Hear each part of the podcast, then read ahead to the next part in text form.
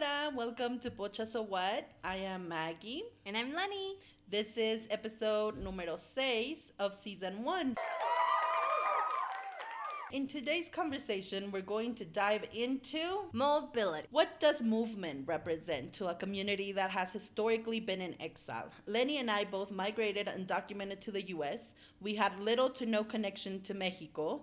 We were living in what some people called a golden cage. After we were forced to return to Mexico, once again, we had to let go of our community and our towns, not knowing if we would ever be able to go back. For Maggie, it took eight years to go back to the United States, and for me, it took nine years. From this day forward, we basically had this piece of plastic that said we were we were granted authorization to be able to go back to our families, loved ones, and communities. Join us in this episode as we both share more about our process and what it means for us to have mobility between the US and Mexico.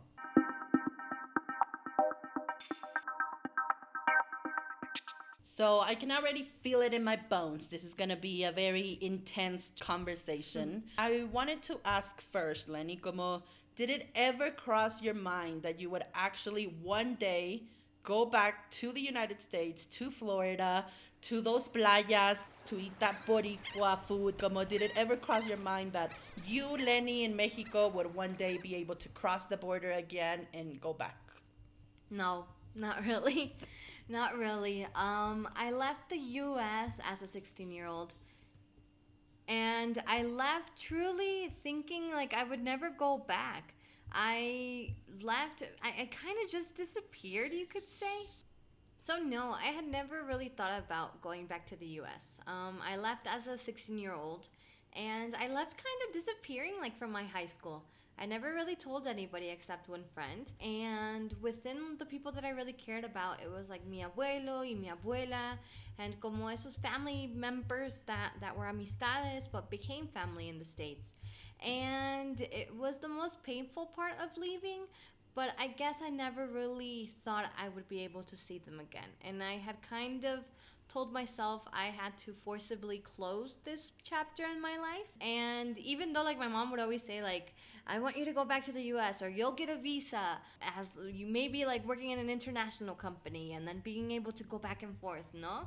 And as well within our own community, we face these things called bars. We will have a whole episode on this, but our community faces between 3 to 5 to 10 to lifetime bans where just because of living in the US, and in this case undocumented, coming back, like in the case of my parents, who didn't precisely go through a deportation process, they already had a 10 year ban just stepping foot in, into Mexico. How about you, Maggie? I mean, I went through a period of researching, and I did read that if I left the country before the age of 18 and six months, technically I wouldn't have any unlawful presence. So I had like that thing pressuring me as well whether if I should leave the US and go back to Mexico. Plus, you know, we have all those family members que te dicen como, oh, you speak English, you're gonna have a mm-hmm. good job, y vas a estudiar, y un día pues vas a regresar. And, mm-hmm. But like deep down, I knew that I wasn't gonna go back. Like I knew that it was. I mean, I've, I've said it before. Como it's. I, I really related to like when a family member passes away. Like there's no.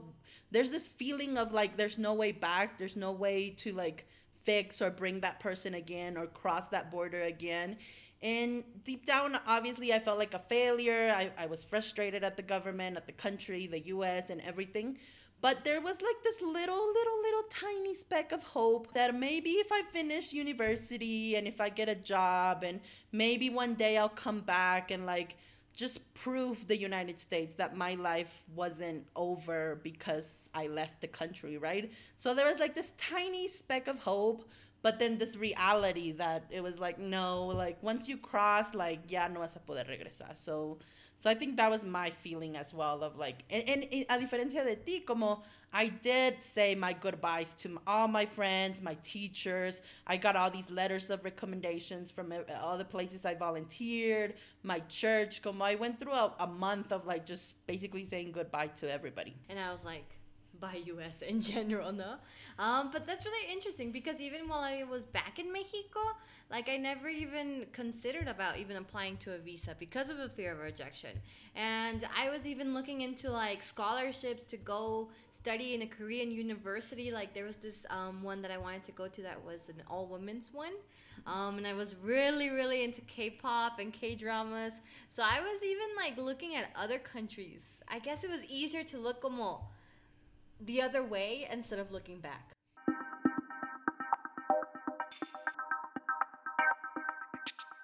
So we want to share a little bit of our experience because as Lenny mentioned at the beginning, como a mí me costó ocho años to go back to the United States y a Lenny nine. So we have both been able to go back to the US. Previous episodes, I've talked about Los Otros Dreamers, which is this book that was edited by Jill Anderson y la fotógrafa Nin Solis. And I was a co author along with 25 other compañeros, also returnees deportees. The book was published in 2014. And one day, out of nowhere, I get an email from Jill inviting me to go to California to present the book. So the book was part of different tours, tanto en Mexico como Estados Unidos. And I mean, it caught me by surprise. Como I was like, well, yeah, but I can't travel to the US. Yo ya tenía casi ocho años en Mexico. And she says, well, you can apply for a B1, B2 business tourist visa, which is the visa that anybody that wants to travel to the US as a non immigrant, they have to apply. And you go to the US Embassy or the US consulates, um, en este caso en Mexico. And I was like, okay, I'll do the process. In this case, my trip was sponsored by the University of California in Fullerton. Y esto fue en 2015. So I remember I checked um, online, I looked up the application. Um, I talked to like one or two people to try to get some orientation, but at the end I did the process by myself. So I filled out the application. Te preguntan pues muchas cosas, ¿no? Especially about the reason of your trip y las fechas y when you're coming back and your parents and if you have ever been unlawfully in the US, if you have ever gone through like a deportation or removal. Te hacen como mil preguntas. Ahora ya hasta te piden como tu Facebook and tu social media and like everything. But I filled out the application. I paid the $160. I scheduled the interview. I came down to Mexico City from San Luis Potosí. And I remember I had my interview super early and I did all the process, como me fui a la embajada. It was a very hostile place, como te gritan, estás en una fila y te gritan como no cell phones, no like nothing. Tienes que entrar solo con tu passport y tu papel de tu application. So I went in and I did the whole process. Y it was scary. I mean, at first I was like trying to tell to tell myself, como if I don't get the visa, it's okay. Como no big deal. I'll be fine. But then when it was my turn to get to the ventanilla with like the actual uh, person that interviewed me, I remember I I me tocó con una señora that looked a lot like my third grade teacher. Um, shout out to Miss Wakeman, that I'm still in touch with her. And I remember, like, me preguntó como a qué iba y todo esto. I told her about Los Otros Dreamers. I told her that I had lived in the US. Bueno, ya cuando vio en mi application empecé a hablar es, es inglés. But I wasn't also the best candidate. Como I was working in Domino's Pizza, I was earning like $150 a month. I was still in school. Como no tenía properties, ni tenía dinero, ni una bank account, ni nada. I just told her, like, you know, my trip is being paid by this university. I'm going to present. And this person just told me, like, wait, I need to talk to my supervisor. And at that point, I was pretty sure I wasn't going to get the visa. But she comes back and she's like, okay, I'm going to trust that you know the consequences if you overstay your visa. And I'm going to give you a 10 year visa it was never your fault. And i couldn't like understand those words. I was like wait like is the visa just for the presentation? And she was like no i said i'm giving you a 10 year visa. And at that point i remember pues ya como que quería terminar and just leave the building. And then i asked about my parents. I was like but can my parents apply? And she was like i don't think they'll get a they'll ever go back to the us and those words were just like those were her last words. So it was like this mixture of like como felicidad and I couldn't believe that I was getting this visa, but at the same time her final words were like your parents are never going back. So it was like how do you manage the excitement of you thinking that you're going to go back but at the same time knowing that your parents can't. And I have this mobility, but they're not going to have it.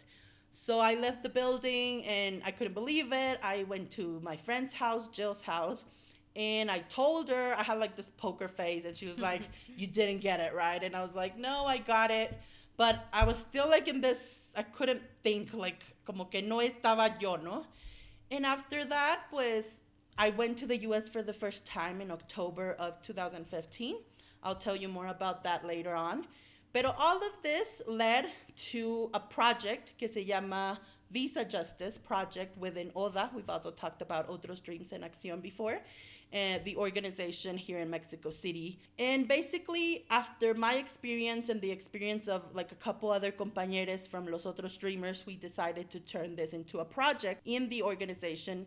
And ever since, we've been accompanying a lot of returnees, um, a couple deportees, and as a way to bring justice, no, como mobility justice. And I don't know, Lenny, do you want to share about your experience and how that came to be? Yeah, and even just grabbing onto that word of visa justice, it's ironic how we go back to the US. In my case, I was also able to obtain a visa, a B1, B2 visa, through invitations of universities and basically through invitations to go back to the US and talk about the process of return and deportation and what our community is going through in Mexico, and to translocally start conversations on both sides of the border and in multiple spaces.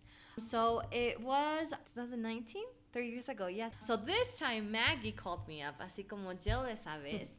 Um, it was Maggie who called me up and she told me to, to go on over uh, to ODA. So I went and she told me about an invitation to go as, you could say, as voceros of the community um, to a trip in California, a tour where we were going to be talking about our experiences and sharing our stories.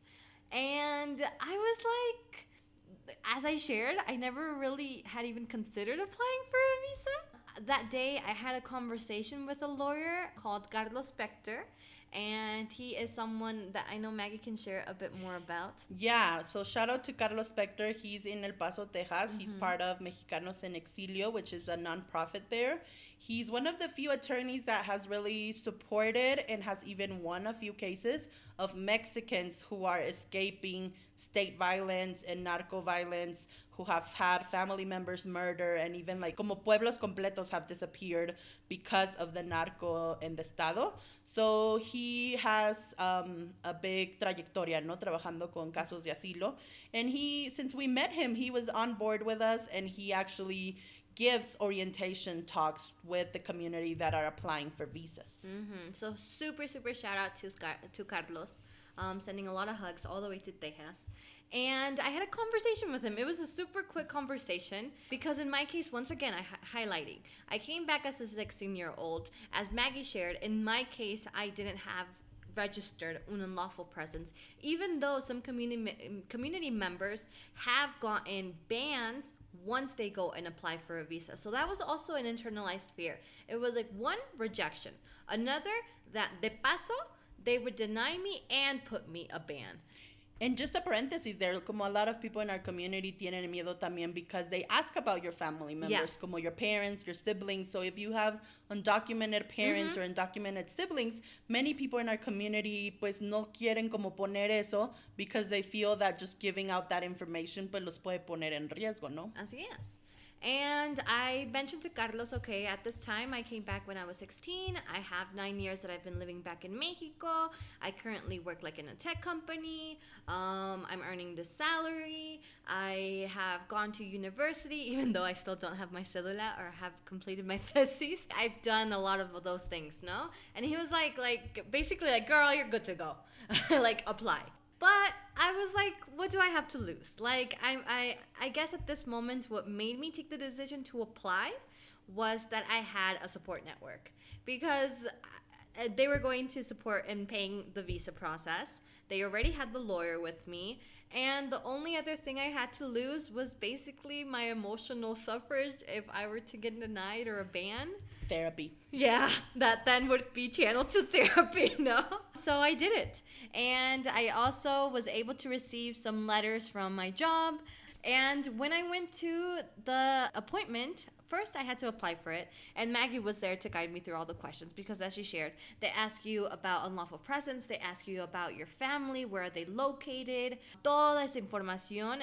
Just somebody, como dices, no, as a, as a community that really has never had mobility or known what just having un pasaporte or una visa or just traveling for the weekend or going on vacations meant all of these things were so so foreign. So i had my outfit like i was ready for that day but of course when that day came like i was super super nervous. Uh, maggie accompanied me that that morning and there's only a certain point that that people can can reach mm-hmm. unless you have una cita in my case. And i entered i was also told turn off your cell phone like all of these things. And i guess i remember the space more like a cafeteria space. It's kind of like that beigey yellow color vibe. And como dices, there was a lot of windows. Al fin me tocó mi turno. I had four windows in front of me. There was two women. There was one guy that looked like he was Santa Claus. Um, and then there was this other dude that looked kind of more my age. I, I kind of wanted que me tocara a mí con él because you could observe kind of the faces and kind of the vibes of the people that were leaving those windows. And i felt that with the women i was seeing a lot of sad faces. Um, with the guy that looked like santa claus he also looked like somebody very strict and like somebody that was just kind of saying next next. And this dude i don't know i just like internally was kind of like praying like que me toque con él que me toque con él y me tocó con él and I went to stood in front of him just only a couple of seconds. I think it was just presentándome in Spanish and the rest was in English. He asked me multiple, multiple times about my family. So I think kind of trying to see if I would uh, mess up or if I was lying. He he also did that thing of going to ask his um, supervisor. He took my passport. I had a bunch of letters from the universities. He didn't even like accept them. He was like, I don't need them and he took my passport and I was like, they're probably gonna like rip it and just entregármelo destruido, ¿no? And like bye. And he duró unos minutos. I was scared. And he came back and he told me, I believe you. Like, but good luck at the border because they might not believe you. And once again, it's kind of that reinforcement. Like, it wasn't your fault. Like, I believe you. Like, up to who is it to believe me, no? And what laws or like by what guidebook are you saying like this person is authorized to go or not?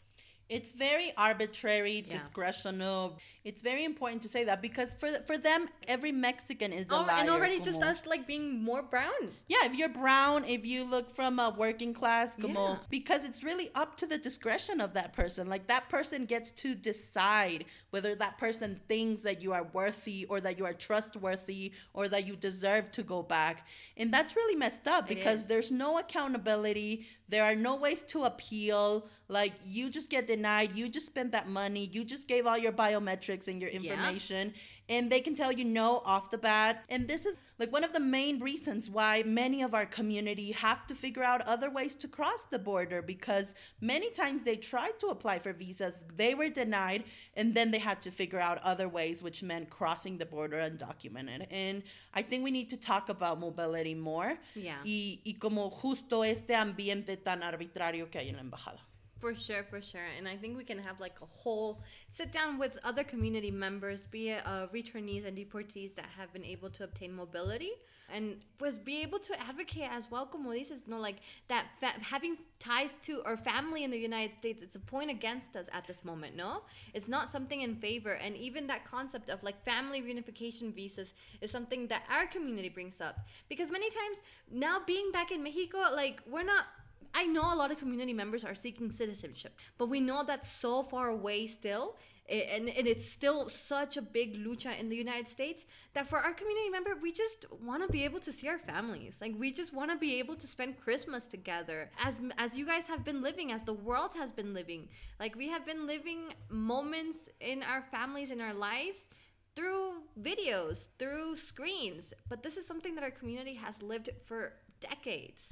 The dude told me basically like, te creo, good luck at the border. They can take this away from you at any time. Which they can. Yeah, yeah. Every single time we cross, we always have like este nervio that they will take it away.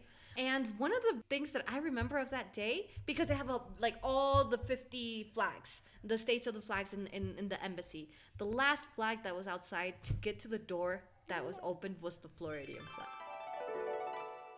After all of this, como, did you feel different after that day? Como, I think I share a lot that feeling of bittersweetness. Mm-hmm. Bittersweetness because my parents still don't have a visa and it has been over 11 years. Bittersweet because even my boyfriend at the time what eh, like he has kids in the United States and hasn't been able to go back and have that family reunification. And I kind of felt kind of a guilt. Like if I could give away my visa like like I think I at that moment like I would say like te lo doy no so you can go back and see your kids or for my parents like so you can go back and see my brothers no? But at the same time I think it has been uh, this this process of like you have this resource now and I've learned that a lot from you. Seeing it as this resource and the work that we do and further on we'll share in the episode is advocating for our community when we go I was also talking the other day with another friend also who was able to fix her status in the United States and, and she was a DACA recipient and she was able to get her residence card not too long ago and she shared about her experience coming to Mexico because her brother was deported and her parents returned to, to live with her brother. So now basically all her family is here in Mexico and they can't go back to the US and she couldn't come to Mexico because she had DACA and like we all know Trump and like DACA and all that stuff. So she was able to get her papers and she came like during the pandemic last year and we talked about like this process of feeling guilty. Como mm-hmm. I got my visa in 2015 and even still now, como the first 4 years, it's this feeling of like I have this piece of paper and so many people in my community, so many loved ones and friends can't go to visit their families, como decía Lenny, to have this mobility. Yeah. So it's this feeling of guiltiness, pero también después, como like as como pasan los años, como también I realized that it is a resource, pero que at the end of the day, como we've talked about it, like Lenny and I, like it was the, the first time I got a passport was when I applied for my visa. So yo ya tenía 25. and it was the first time we ever even got on a plane Yeah, it was the first time we got on a plane. It was the first time I had ever had a passport, a Mexican passport, because it's not something common in our community to travel to other countries because we were undocumented for so many years in the US and we couldn't travel. Y ahora en Mexico, pues we're trying to survive. It's not like we can go to Europe like in a year. Como we, we didn't have this mo- we've never had this mobility. Y como decíamos al principio, overnight we get this piece of paper that suddenly nos coloca en un lugar de privilegio cuando we're basically learning how to deal with this piece of paper. Till this day, like I don't even hold my visa. You I are. have a memory problem, so like Maggie like keeps it for me because I don't even know like how, como dices, to manage this document. Yeah, like so many people have it for granted, no? Como you're born in a family that can travel and it's so easy for you as a baby to have your passport and your visa or you don't even need a visa. Um, and you grow up traveling back and forth between different countries. And in our in our migrant community como undocumented deportada retornada we don't have that. So it's really interesting to think about it that way. But nowadays como i see it as a as a resource but i also see it as a moment to to hold justice como mm-hmm. tanto to advocate and to organize and to show people on that side what's happening on this side and and allow my community here to have spaces to talk about what's happening to them Yeah. whether it's from video calls or having events etc pero es una manera de advocate y una manera de seguir luchando for family reunification To for put mobility faces and to say we are here too. I went with Jill and baby Gaia, and Jill's mom was waiting for us also. And we went on a tour. We went to San Diego, Sacramento, LA. It was like a week, more than a week of events, going to Mexican consulates and to universities. I remember the first thing that happened to me when I got off the plane y cuando salí de la gate. Mm-hmm. I was staring at a drinking water fountain. Tenía ocho años sin ver a drinking water fountain. And I remember Jill went to the bathroom and took Gaia y no sé qué. Couldn't believe like where I was, como the people, the Yeah. noise, the como se, it, it was like a super sunny day los window glass windows como se veía el cielo azul and like I just couldn't believe that I was there. There. Uh-huh. Totally, totally get you. So I, I, I rode my first plane to Tijuana, and we landed in the Tijuana airport, and then we crossed through the bridge. I crossed alongside with Maggie, with Victor, otro compañero retornado, and with Maurice, otra compañera eh, retornada. And we were basically the delegation that was going to the US.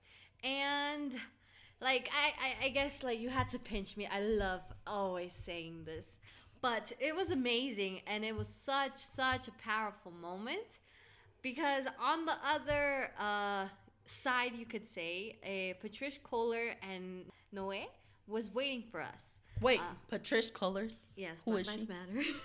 Black Lives Matter, co-founder. Yes, co-founder of Black Lives Matter. And this shows also solidarity within our own communities. They had rented a van for us. They had driven uh, all the way down from LA to San Diego to pick us up. So super, super shout out and muchísimas gracias. Recuerdo que Noah took us to his favorite um, Diner. diner that he would go to with his dad, and he shared that moment with us. Uh, Patrisse paid my first meal after nine years. Yes, sausage, browns. ha- hash browns, pancakes, maple syrup. It was so so surreal. I remember the first thing I saw on the highway. First of all, como que this instinct kicked in where I even put my seatbelt on. because in Mexico, como que you pierdes un poco esa costumbre, la verdad. And- First, and- we don't get to be on a car that no, often. no, yeah, yeah. I still don't even know how to drive and I'm 26. but eh, yeah, unless you're like a co-pilot or something, yes, that's so if you put it on if you want. Um, so como que my my instinct kicked in where I put it on my my cinturón. We were on the highway, and I saw a trailer that was a landscaping. And I remember just seeing that and remembering like when my dad would get on the highway with his his trailer I remember he told me. yeah. Yes, and his landscaping equipment. And then when we got to the restaurant, it was also really surreal. Where like la mesera, she was a white lady, but like the dishwasher, like the the cooks, they were brown. Like like no sé si eran mexicanos. Like I don't want to stereotype, but like they were brown, mm-hmm. and they were talking in Spanish. And I even like I didn't know if I should talk like in Spanish or in English. And it's also so close to the border. And at the same time, I kind of had this moment of just acknowledging like, one, I lived not knowing I was undocumented. So I lived very oblivious to what it meant to be una mexicana indocumentada, a brown girl indocumentada in Estados Unidos, hasta my last few months in the United States. And seeing my community members, and I, I mean this like my brown people, era como you're the server, like like like really acknowledging like you're the person that is picking the fruit, like you're that person como que pues está sirviendo a este país, pero también es como kind of I saw my parents in in in in them.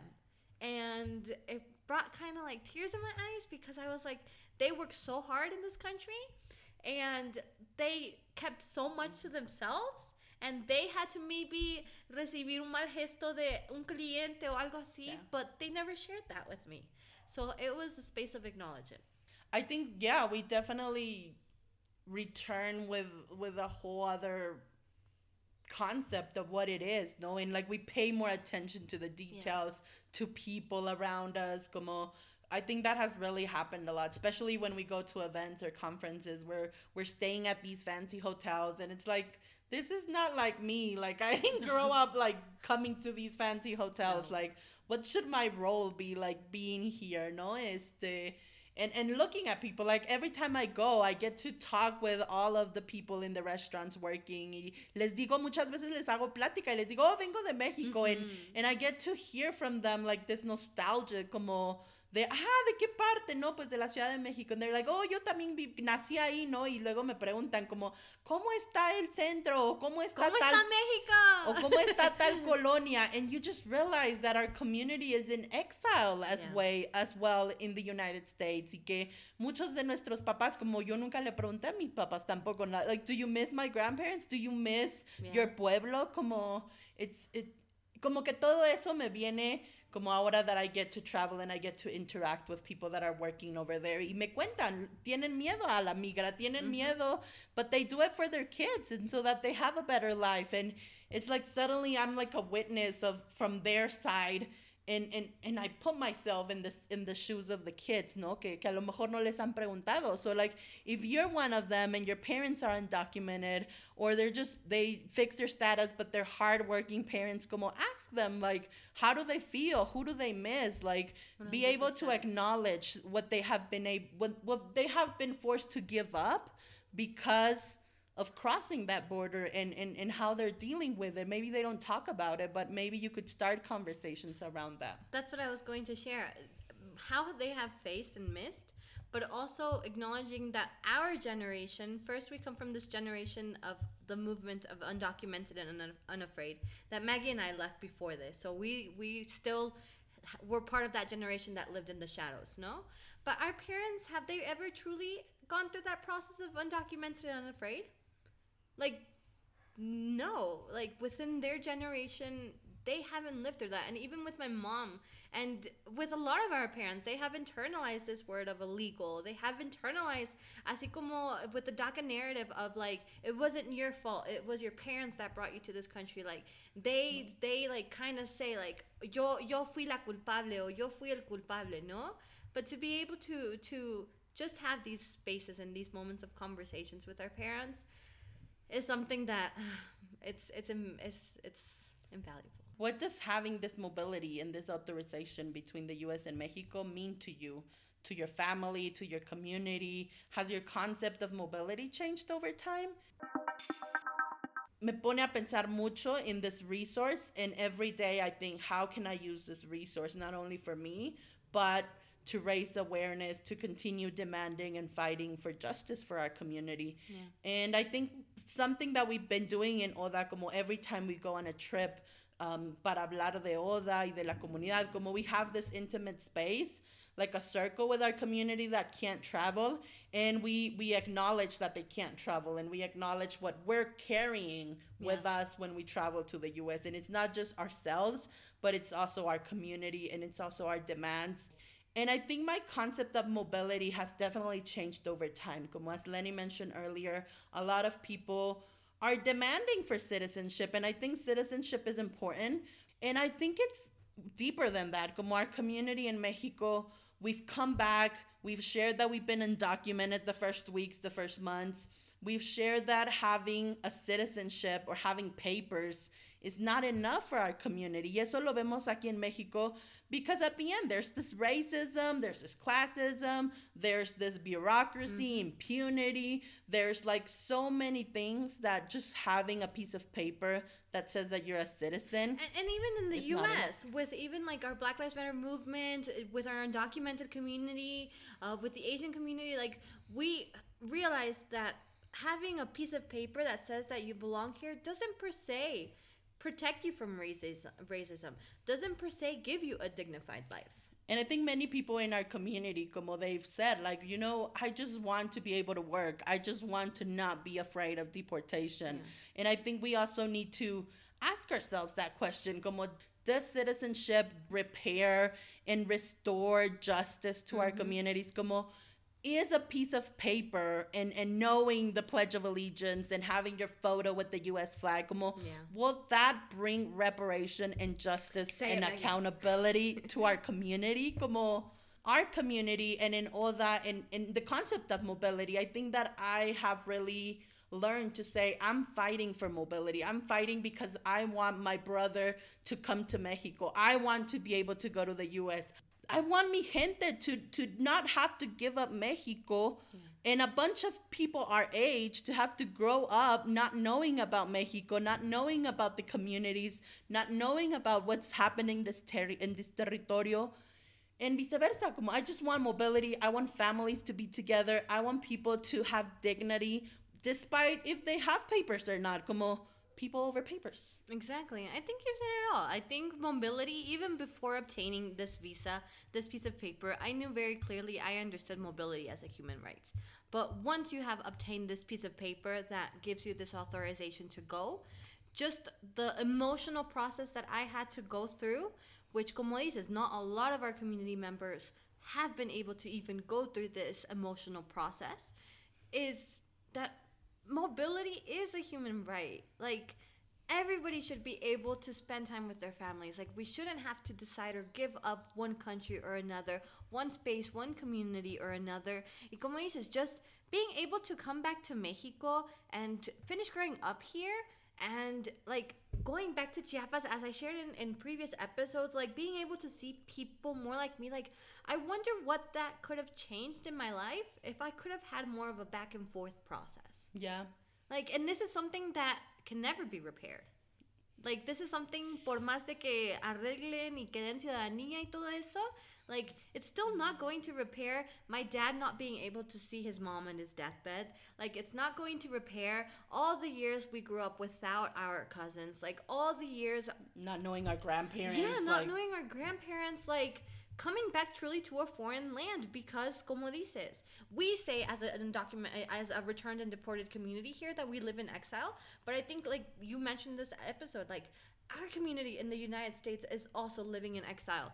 And uh, through this writing that I shared with Maggie, I reflected that in my 26 years, I've basically lived around 24, 25 years of family separation.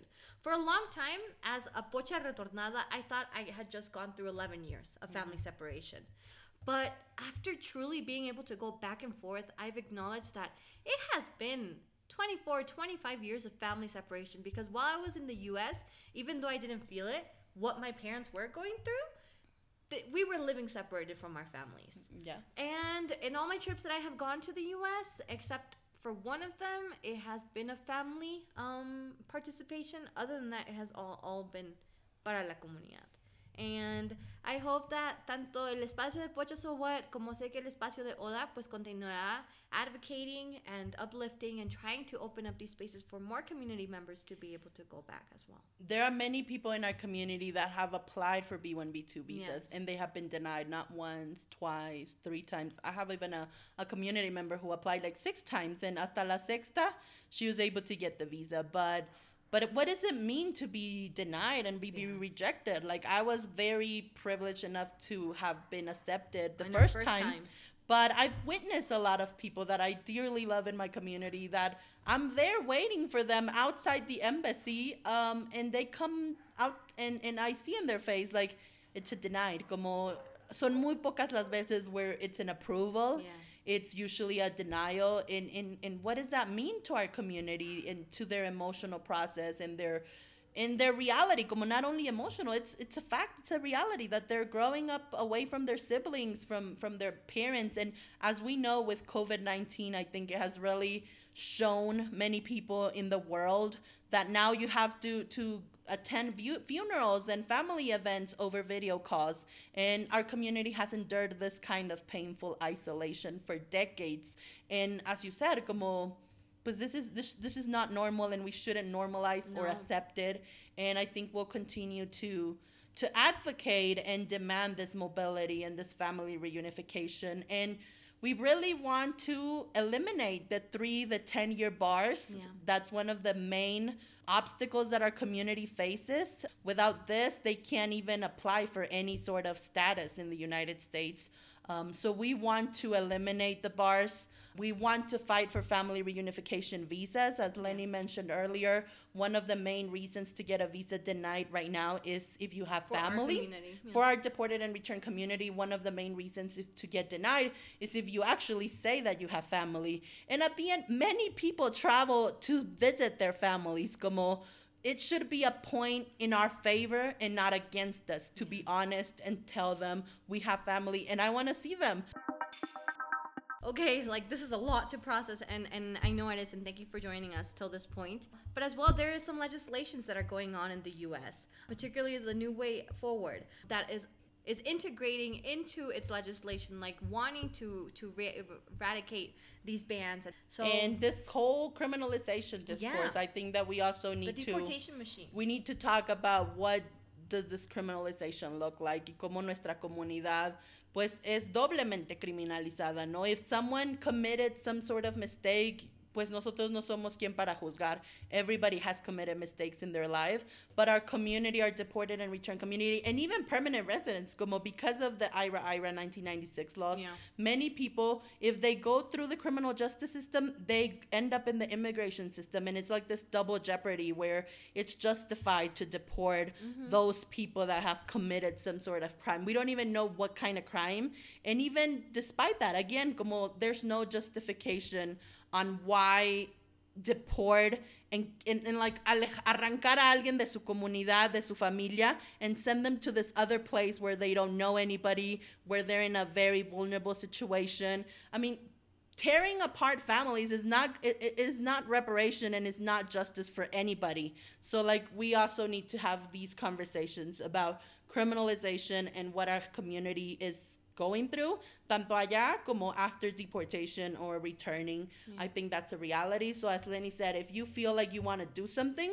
right now Otros Dreams en Acción is part of the Leave No One Behind mural project, which is advocating for the New Way Forward Act. You can call your Congress officials and tell them to um, support the New Way Forward, and to if you want to host a community event in your locality, just reach out to Otros Dreams en Acción or Pocha So What, or check out Leave No One Behind Mural Project on social media. And you can host and have a mural in your community and do an event where you invite your congressional officials Yeah. and you talk with your community about deportation and forced return. So if you want to do something, here you go. And in this mural, uh, one of the first murals that was drawn by Javier, deported artist, shout out to deported artists. It, it has a lot of compas y compañeras chingonas um, that are advocating for family reunification, for to bring deported veterans home. Um, in an upcoming mural, Maggie and I will also be going up on it and hoping to be able to go and put this mural in our community. So And if you're a U.S. citizen and you're feeling like you don't know what to do, como call your congressional representatives, como reach out to Yeah. your like they're gonna do something if the constituents are pressuring. So Mm-hmm. like talk with your neighbors, with your families, with your coworkers. And as a US citizen, I think you you can have these conversations with people and be like, you know what? These are these people. Share our podcast. Yeah. Este, and tell them who so that they can know who we are and we can start shifting these narratives that are so violent and, and that they're harming so many people that they have harmed so many people in our communities. Um, so and that's, why Pocha So What exists. exactly. So be sure to check out the new way forward act. Reach out to your congressional officers Leave no one behind mural. check out leave no one behind murals. Let's take a deep breath.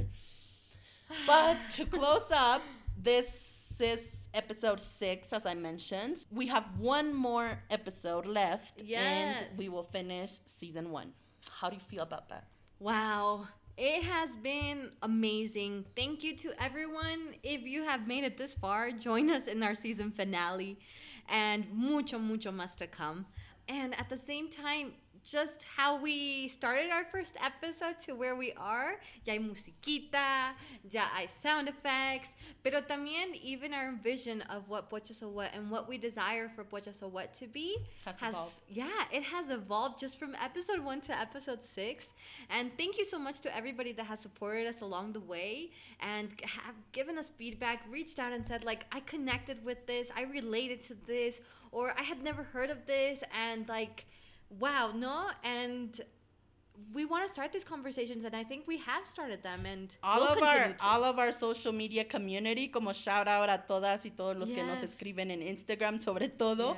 where all the magic happens and all the connections happen beyond the podcast Yeah. so in the next episode we're going to be talking a lot about what's next cuáles son nuestros aprendizajes tanto pues de todo lo que ya les compartimos about ourselves, pero todo lo que hemos aprendido in these last three, four months de season one. Como dice Lenny, we've learned a lot. We have so many things that we want to share in our last episode with all of you. We're excited about season two. Thank you for, for sharing the space with us today. And Yes, and join us in the last episode as well to learn a bit more about us. We are pochas, we are mujeres retornadas. A lot that meets the eye. Universe, there's aliens out there. pues síganos en social media. Yes. Pocha So What, Instagram, Facebook, Twitter, website, todo. Thank you. Bye. Bye.